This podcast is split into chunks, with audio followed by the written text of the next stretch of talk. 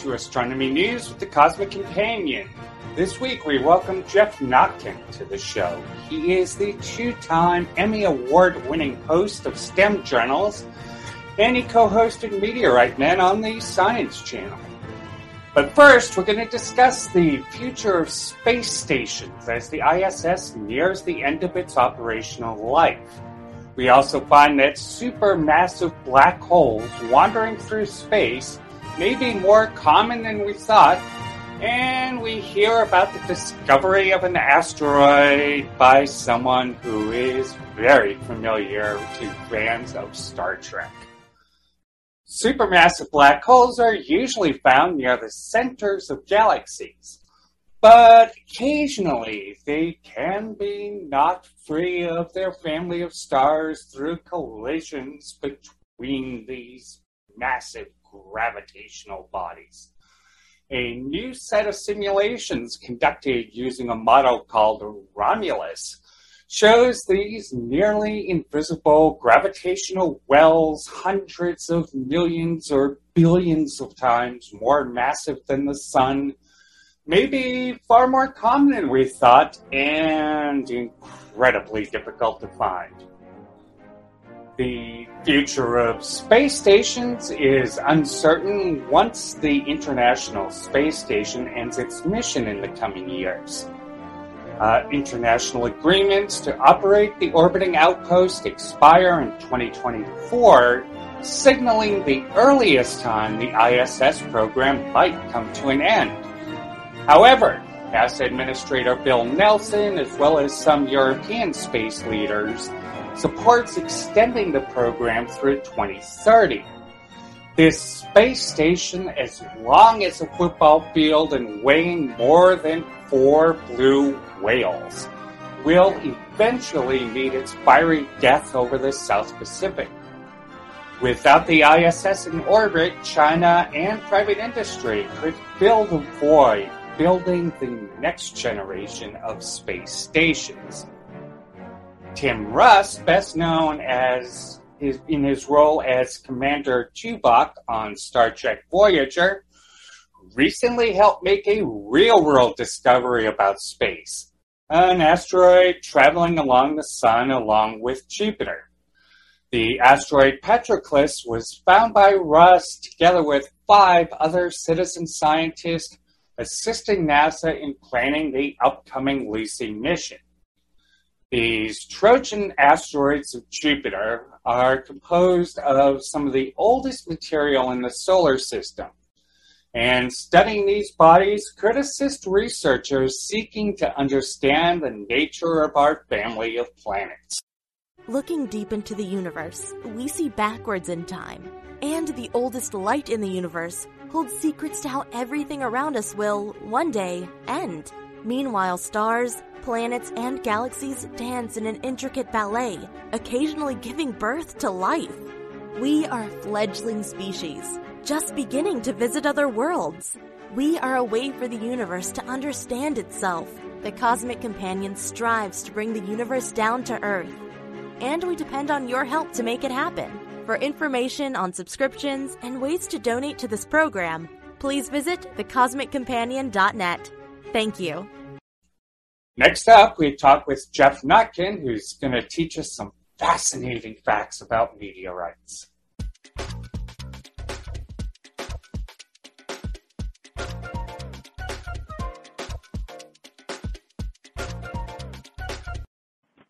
This week on Astronomy News with the Cosmic Companion, we're overjoyed to be talking with Jeff Notkin. He is uh, the two time Emmy Award winning host of STEM journals and was the host of Meteorite Men on the Science Channel. He is also CEO of Aerolite Meteorites, and he's here to talk to us about those funny rocks on the ground from space. Welcome to the show, Jeff. Thank you, James. Tis a pleasure to see you again, sir. You as well. Um, so tell me, what tell us what is it about meteorites that just makes them so interesting? Oh, should I answer that question intellectually in words, or should I perhaps just hold up a really spectacular meteorite to the to the camera? What what, what, what do you what do you think? what do you think? Is I a, love that. Is a is a is a video feed worth a thousand words or or or a million words? This is a Sikhote-Alin iron meteorite. This is one of my favorites. This fell in Russia in 1947. So I, am an art guy and a science guy. I've I've been involved in the arts as long as I've been involved in the sciences, and and there's always been this this friendly, well, relatively friendly tug of war between the arts and the sciences. So intriguing to me for two reasons. One, first of all, the obvious. This is this is a, this is an alien. This is an alien visitor. It's an inanimate alien, but it's not from here. This is a piece of extraterrestrial nickel iron that originated most likely in the asteroid belt and made a made a long journey, long slow journey. Well, actually, it's probably probably traveling really quickly, but comparatively slow for the time it would take to get here from the asteroid asteroid belt, and and and fell upon the Earth. Was witnessed fall, was seen to fall in 1947. So so it's a scientific wonder. But let's look at it from another point of view. Look at the look at the beautiful shape of this. It's a, it has a it has a has a sculptural aspect to it, and these these little indentations on the surface are called regmaglyphs, and they are caused as it's flying through the Earth Earth's atmosphere and the surface ablates. So briefly, the surface was molten, and that's how those those features formed. So in a nutshell, visitors from outer space, natural artistic wonders, you might say a marvel of cosmic engineering landed, dropped upon the earth for for our viewing pleasure and our our uh, and the and providing us with the challenges of expeditions and our sometimes fruitless, sometimes wondrous attempts to locate them. and uh, uh, just what what is it that got you particularly interested in meteorites? I've wondered about this a lot, James, and, and it's it's uh, the eternal question, really. Where does inspiration come from? Where does interest come from? And certainly deeply rooted in my childhood, and and a combination of factors. One, for sure, an astronomy book, the Golden Wonder Book of Astronomy that my father got me when I was when I was very little. You probably know. It's a mm-hmm. lovely hardback book. I had the same book. Yep. Oh, do you? Okay, I so did, I, yep, I used, yep, long ago. I used, Excellent. Well, no wonder we get along so well. So it was a perhaps a formative experience for you too. But I would I would sit I, I, would I would lie in bed or sit in my my reading chair in my room when I was a little boy and and look at these these these planetscapes, moonscapes that were the artistic, the result of the artistic imagination of the painters, but based on the scientific data we had at the time. And I, I was, I was, I was rapt R A P T, not W R A P P E D. I, I was rapt, in, enraptured by these paintings and, and wanted to go. I wanted to stand on Titan and, and visit the asteroid belt. Not possible yet, although maybe in, in the near future, thanks to, to Virgin Galactic and, and SpaceX and, and all the other technological wonders that we've seen in the past few years. So so I looked at these books. I was fascinated. I wanted to experience this environment. And then my dad was an amateur astronomer, right. so we always had telescopes around, as you know. And and I I really I, I've spent a lot of time thanking my mother retrospectively. She she passed away many years ago, but she was very very patient with me. A, a little boy who was fascinated by science, and she would take me to the museums in London where where I grew up over and over and over again. And so early experiences in in museums definitely fueled my wonder. And I've always loved museums and, and exhibits, but but I'm a, I'm a tactile guy. I I'm I'm I'm impatient. I'm a collector. I want to I want to hold the thing. I want to experience the thing. So looking through a telescope at the rings of Saturn, made up of little fragments that could potentially be meteorites, probably many of them. It ultimately it just wasn't enough for me. And I absolutely love astronomy. Don't don't get me wrong. And and I think you know that I've I've spoken at Northeast Astronomy for numerous times and, and has spoken at Stellafane and have been to many of the great astronomy events and, and here here in Arizona, Fountain Hills, and many others. So I'm very connected with the astronomy community. I love it, but I, but I need to have the thing. I, I need I need to have a collection of items, and so that's I think that's where the, the passion for meteorites was was born. They are astronomy made manifest on Earth by my interpretation. Right. And of course, now we're getting samples back from asteroids. There's just the news, you know, OSIRIS REx, of course, is returning. How about that? With some samples. I am such a fan. I can't I can't let that go by without comment because I'm such a fan of OSIRIS REx. And so the, the, the, mission director or the principal investigator, I should say, Dante Lauretta, is a is a very good yeah. friend of mine. Yeah. And the Drake building, the headquarters of the OSIRIS REx mission, they're my neighbors. They're right next door to Aerolite Meteorite, my meteorite company in, downtown Tucson. So we've been over to visit many times, and Dante has been over to visit many times. And the first time I, I'd known Dante for years, but the first time, shortly after we moved into this, into our headquarters building years ago, when I found out that Osiris Rex headquarters was, was virtually next door, I, I, I knew, then I knew in my heart that we had, we'd picked the right place to move to. So yes, what a, what a bold, what a fantastic mission to go to an asteroid and scoop up a, uh, sam- samples and bring them home to Earth. It's the stuff of science fiction. It's it's mind bending. It's tremendous. And and Dante is is such a brilliant and charismatic person. Yeah. He is he's such such a, a, a great role model for for scientists and science communicators. That definitely one of my favorite people. So you you couldn't you couldn't pick a smarter or nicer gentleman to head that mission, in my opinion. And we had several events here in Tucson, a series of events called Bennuval, at the yeah. magnificent Art Deco Fox Theater. Oh, yeah, were you? There. Oh, yeah. Oh, I didn't realize. I'm yeah, I was, I was, well, I was sitting next to Christian. Oh, marvelous! Oh, I'd yeah. forgotten that you were there. So you well know then that we we had celebrated the the the Bennu the Osiris Rex mission several times here in Tucson in, in if I may say very grand style at the Fox Theater. Absolutely. So that, that was another one of Dante's projects. Yeah, yeah. yeah. Actually, I, was. I warn you, I can I can easily digress. I can easily switch from meteorites to asteroids in spaceflight, so be careful. just you know, just a quick aside. I uh, I was at a NASA press conference yesterday about uh, or day before with uh, with Dante about uh, really about Yeah, yeah, yeah. Excellent. He was speaking. I was listening. You know. but yeah, I, like, I like Dante a lot. He's, he's a fantastic communicator. And I just read an NPR piece yesterday that said I think we have a something like a 1,700 and something chance of being hit by Bennu in the next couple of hundred years. Right, yeah, by adds a, little, adds a little spice to it. Maybe you could interpret that that the asteroid Bennu is very annoyed that we have sent a robot to take samples from I know I would be him or, or her to remove some of its integrity and, and be so brash as to bring it back to the land of humans. And so Bennu will then, in a couple of hundred years, when he gets here, crash upon the earth in the process. Just screaming I, through the atmosphere. What do you want, Jenkins? yes, yes. You want meteorites? I will deliver meteorites to you in uh, larger numbers than you wanted to take shelter no, we shouldn't. We shouldn't even joke yes, about yes. Asteroid Bennu. I'm I'm a great I'm a great a great fan of of both Bennu and Osiris Rex. So uh, what a what an inspiration for for all of us interested in meteorites, astronomy, and, and asteroids to to undertake a, a, mission of that complexity. And and uh, so far so good has been a tremendous success. May it may it land safely. And then we'll have another Bennuval party at the Fox Theatre, hopefully. Dante, if you're listening, definitely in for that.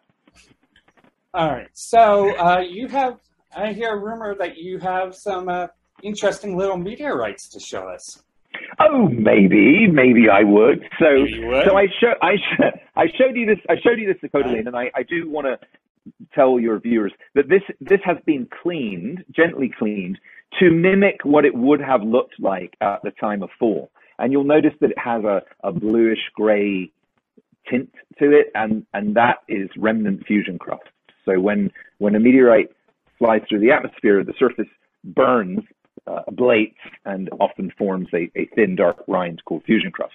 Now, here is an example of what most meteorites look like when they're found. This is a stone meteorite from Australia. This is called Gascoyne Junction, and this is a, this is a complete stone. This is as found. But no, notice the difference in color. This is a, this is an orangey brown, and oh, I should have done the magnet test. If you're if you're a meteorite hunter enthusiast, you always need to have a good magnet handy. Do not put this near your your laptop, your iPhone, your credit card, or oh, I, sh- I shouldn't use brand names, right? Don't put it near your smartphone. So I mentioned that this was a, a nickel iron alloy. This is about 93% iron. So magnet sticks so well to that, that that it doesn't want to come off. Now we use, as you know, James, from from from our show Meteorite Men, and and when you you've, you've seen me speak a couple of times, oh, I talk about meteorite hunting and some of the the equipment, devices, and techniques that we use. Most, most, most, nearly all meteorites have iron in them. So that was about 93% iron. This is about this is about 20% iron. You know that uh, I, I did three seasons of, of Meteorite Men for, for Science Channel with uh, with my great friend and co-host Steve Arnold, and one of the one of the joys of that show, apart from the adventure and the I was going to say thrill, but I'd say the challenges of challenging uh, of traveling across many different continents with Steve, who is a, a very a very charismatic and, and ebullient character, and and puts a lot of energy out into the world. And I'm maybe maybe a little bit more contemplative sometimes. And when I'm hunting for meteorites, I do enjoy the solitary aspect. And, and Steve brings an enormous amount of energy and fanfare to, to hunting. But he's one of the great meteorite hunters of all time. And eh, anyway, in our adventures, not only did, did we find numerous meteorites, but, but through our activities, we caused other meteorites to come to light. And this is, is one of my favorite stories. Now, this is a piece of the Stirling pallasite. So this is a this is a stony iron. So it's about it's a mixture of the two meteorites that we already looked at.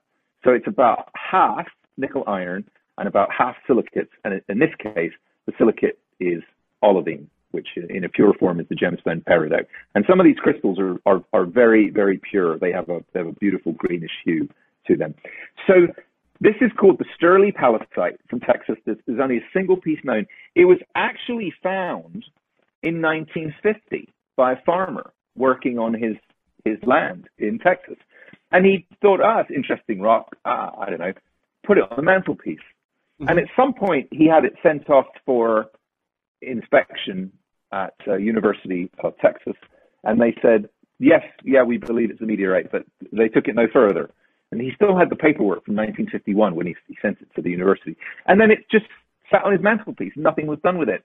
And then his son, many decades later, saw Meteorite Men and reached out to us through our friend and colleague, Dr. Lawrence Garvie at ASU Center for Meteorite Studies, and said, I believe we have a meteorite that my dad found. And watching the show made me realize there might be some significance to it. So we got together with him and his family. They came to Arizona we inspected the piece. It was definitely a meteorite. There was no doubt about it. It still had some fusion crust on the outside and uh, a very beautiful form. And so we we purchased it from him, and we had it classified. And it, it we really wanted to make it available. It was a beautiful piece. It, uh, I don't really like to cut meteorites, but sometimes you have to.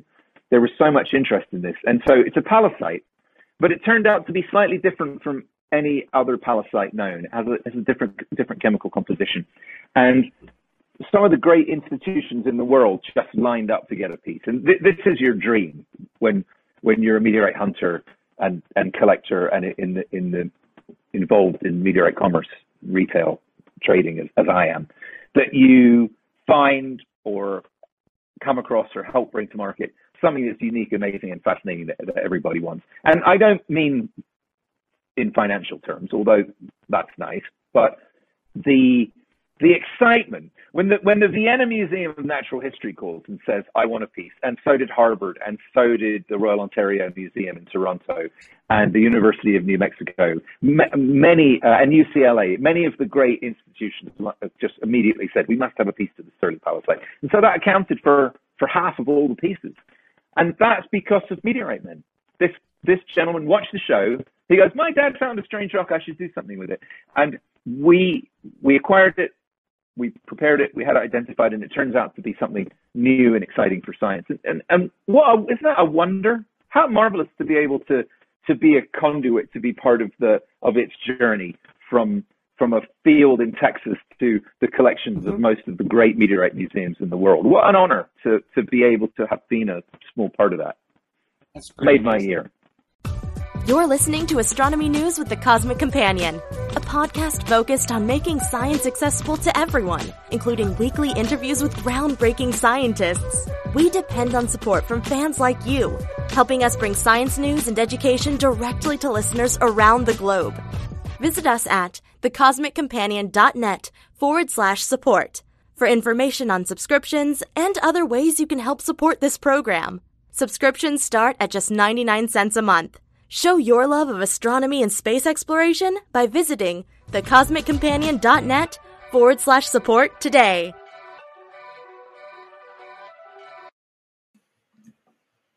Hi there, this is James Maynard from the Cosmic Companion. Thank you so much for joining us. Now, our podcast is put out through Anchor FM. If you've ever wanted to have do your own podcast, they're a heck of a lot of fun. Uh, I mean, Anchor gives you a chance to uh, put get your podcast together with all the tools in one place, and um, you can do it from your phone or a computer. And they're gonna help you get distributed out to all the major platforms: Spotify, Apple Podcasts, Google Podcasts, you name it.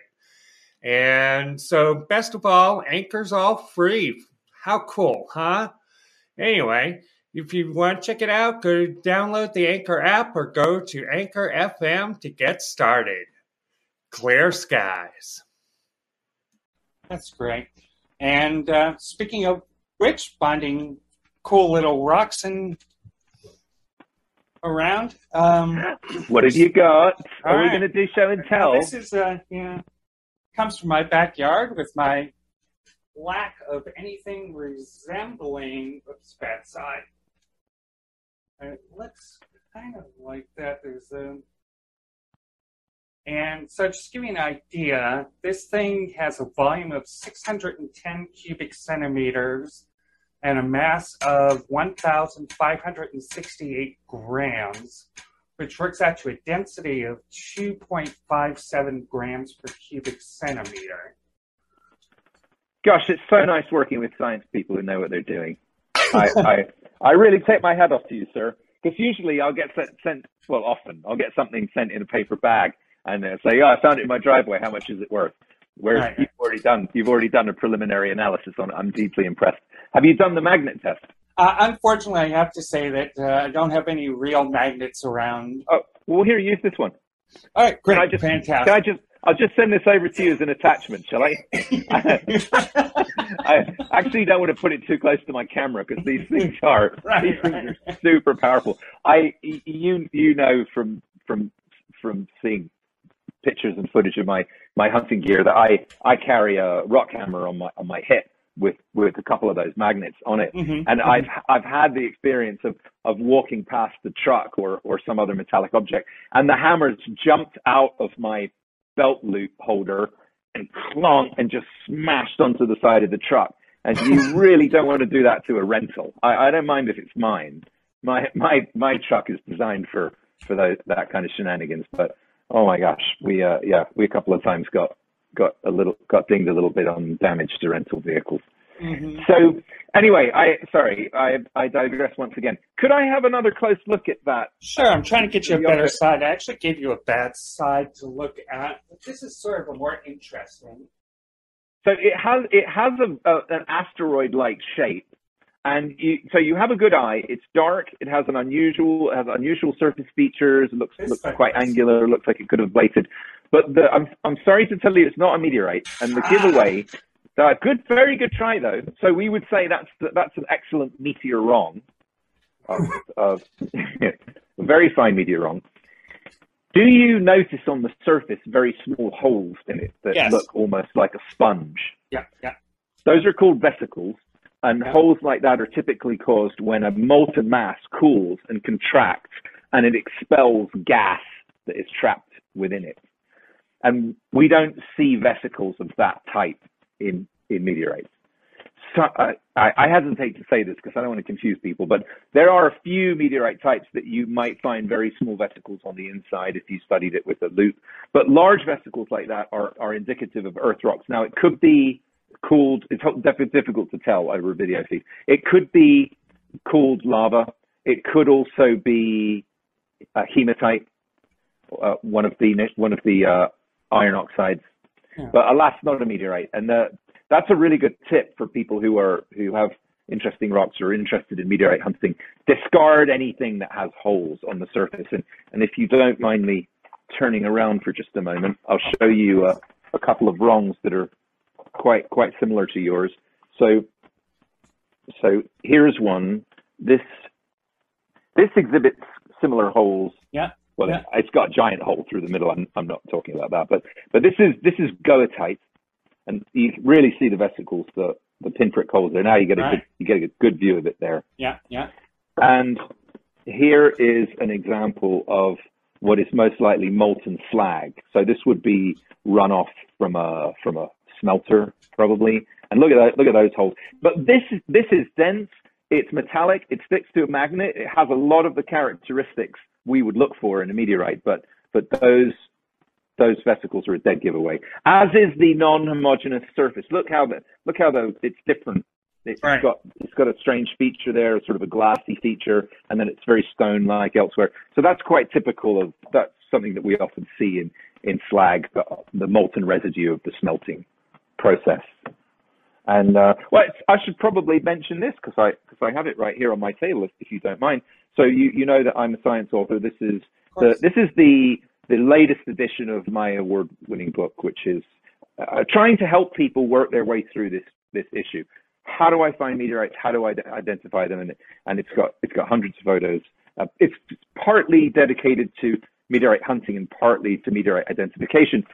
Because I, when people ask me, well, how do I, how, how do I start? How do I do it? You have to start by understanding what meteorites are, what they look like, what their characteristics are. Because you can't find them if you don't know what you're looking for, or don't understand their, as we might say, secret origin story. And where can people get more information about that book? Oh, it's widely available, James. So, so How to Find Treasure from Space by Geoffrey Notkin. It's uh, available on our company website, which is Aerolite, A-E-R-O-L-I-T-E dot org. That's the meteorite company. Aerolite, as you know, James, but your viewers may not know, is an archaic word for meteorite. Uh, British, old British language word. And I, it's I just available. had to go with the archaic thing with my backdrop. Yes, no, I know. Believe me, I noticed that straight away. I meant to comment on that. It's marvelous. so it looks like it looks like a vintage print. And uh, I support independent booksellers and uh, and it, support your local bookshop. I, I, prefer personally not to shop with the with the giant the giant online chain, but you can find my book at the giant online chain and numerous other places. Just do a search, and uh, reach out to me on social media or or via aerolite.org. Uh, I'm always happy to sign copies and and uh, time permitting, answer questions as best we can. Super. That's great. Well, it was great talking with you, Jeff. Thanks so much My for pleasure, doing the show. It's uh, it, it really is a delight to catch up with you. I'm I'm so impressed that you brought a uh, suspected meteorite so that we could do a little a little meteorite ID for your viewers, and and I hope they find that useful. Oh, and you did I, I didn't fully answer your question. We do offer free identification resources as well that could be very useful for anyone who's interested. And and again, if you go to my website, which is aerolite.org, there's a, there's a link right on the homepage that says uh, Earth rock versus meteorite identification, and there's a, there are free resources there with photographs and tells you about the magnet test and how to get magnets and how to do all those things. And uh, people who are interested, I, I recommend take carrying a magnet in the field with you. That uh, saves you bringing back a lot of uh, non-meteorites from your hunting expeditions if you if you have a magnet. Video runs. All right. Great talking with you, and love to talk with you again sometime. Uh, it would be my pleasure anytime, James. Thank you so much. Thanks. And that was Jeff Notkin, uh, host of STEM Journals and Meteorite Man and CEO of Aerolite Meteorites.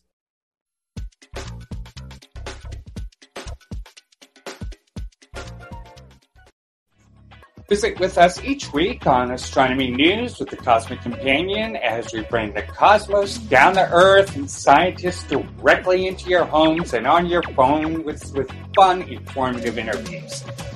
Next week, we're going to talk with Chime member Kaitlyn Shin, who will teach us about fast radio bursts coming from space. So make sure to visit with us then. Subscribe to our VIP newsletter to see every episode of this show one day early, together with advanced viewings of our comics and a whole lot more. bad space jokes too. We mm. depend on support from viewers just like you. For ways to help support this program, including VIP subscriptions, please visit thecosmiccompanion.net forward slash support. Please stay safe, stay healthy, and keep your wonder alive. If you enjoyed this episode of Astronomy News with the Cosmic Companion, please download and share the episode on YouTube, Facebook video, or your favorite podcast provider. Remember, you can watch every episode of the show at thecosmiccompanion.tv. For more details on space and astronomy news, please visit thecosmiccompanion.com or thecosmiccompanion.net.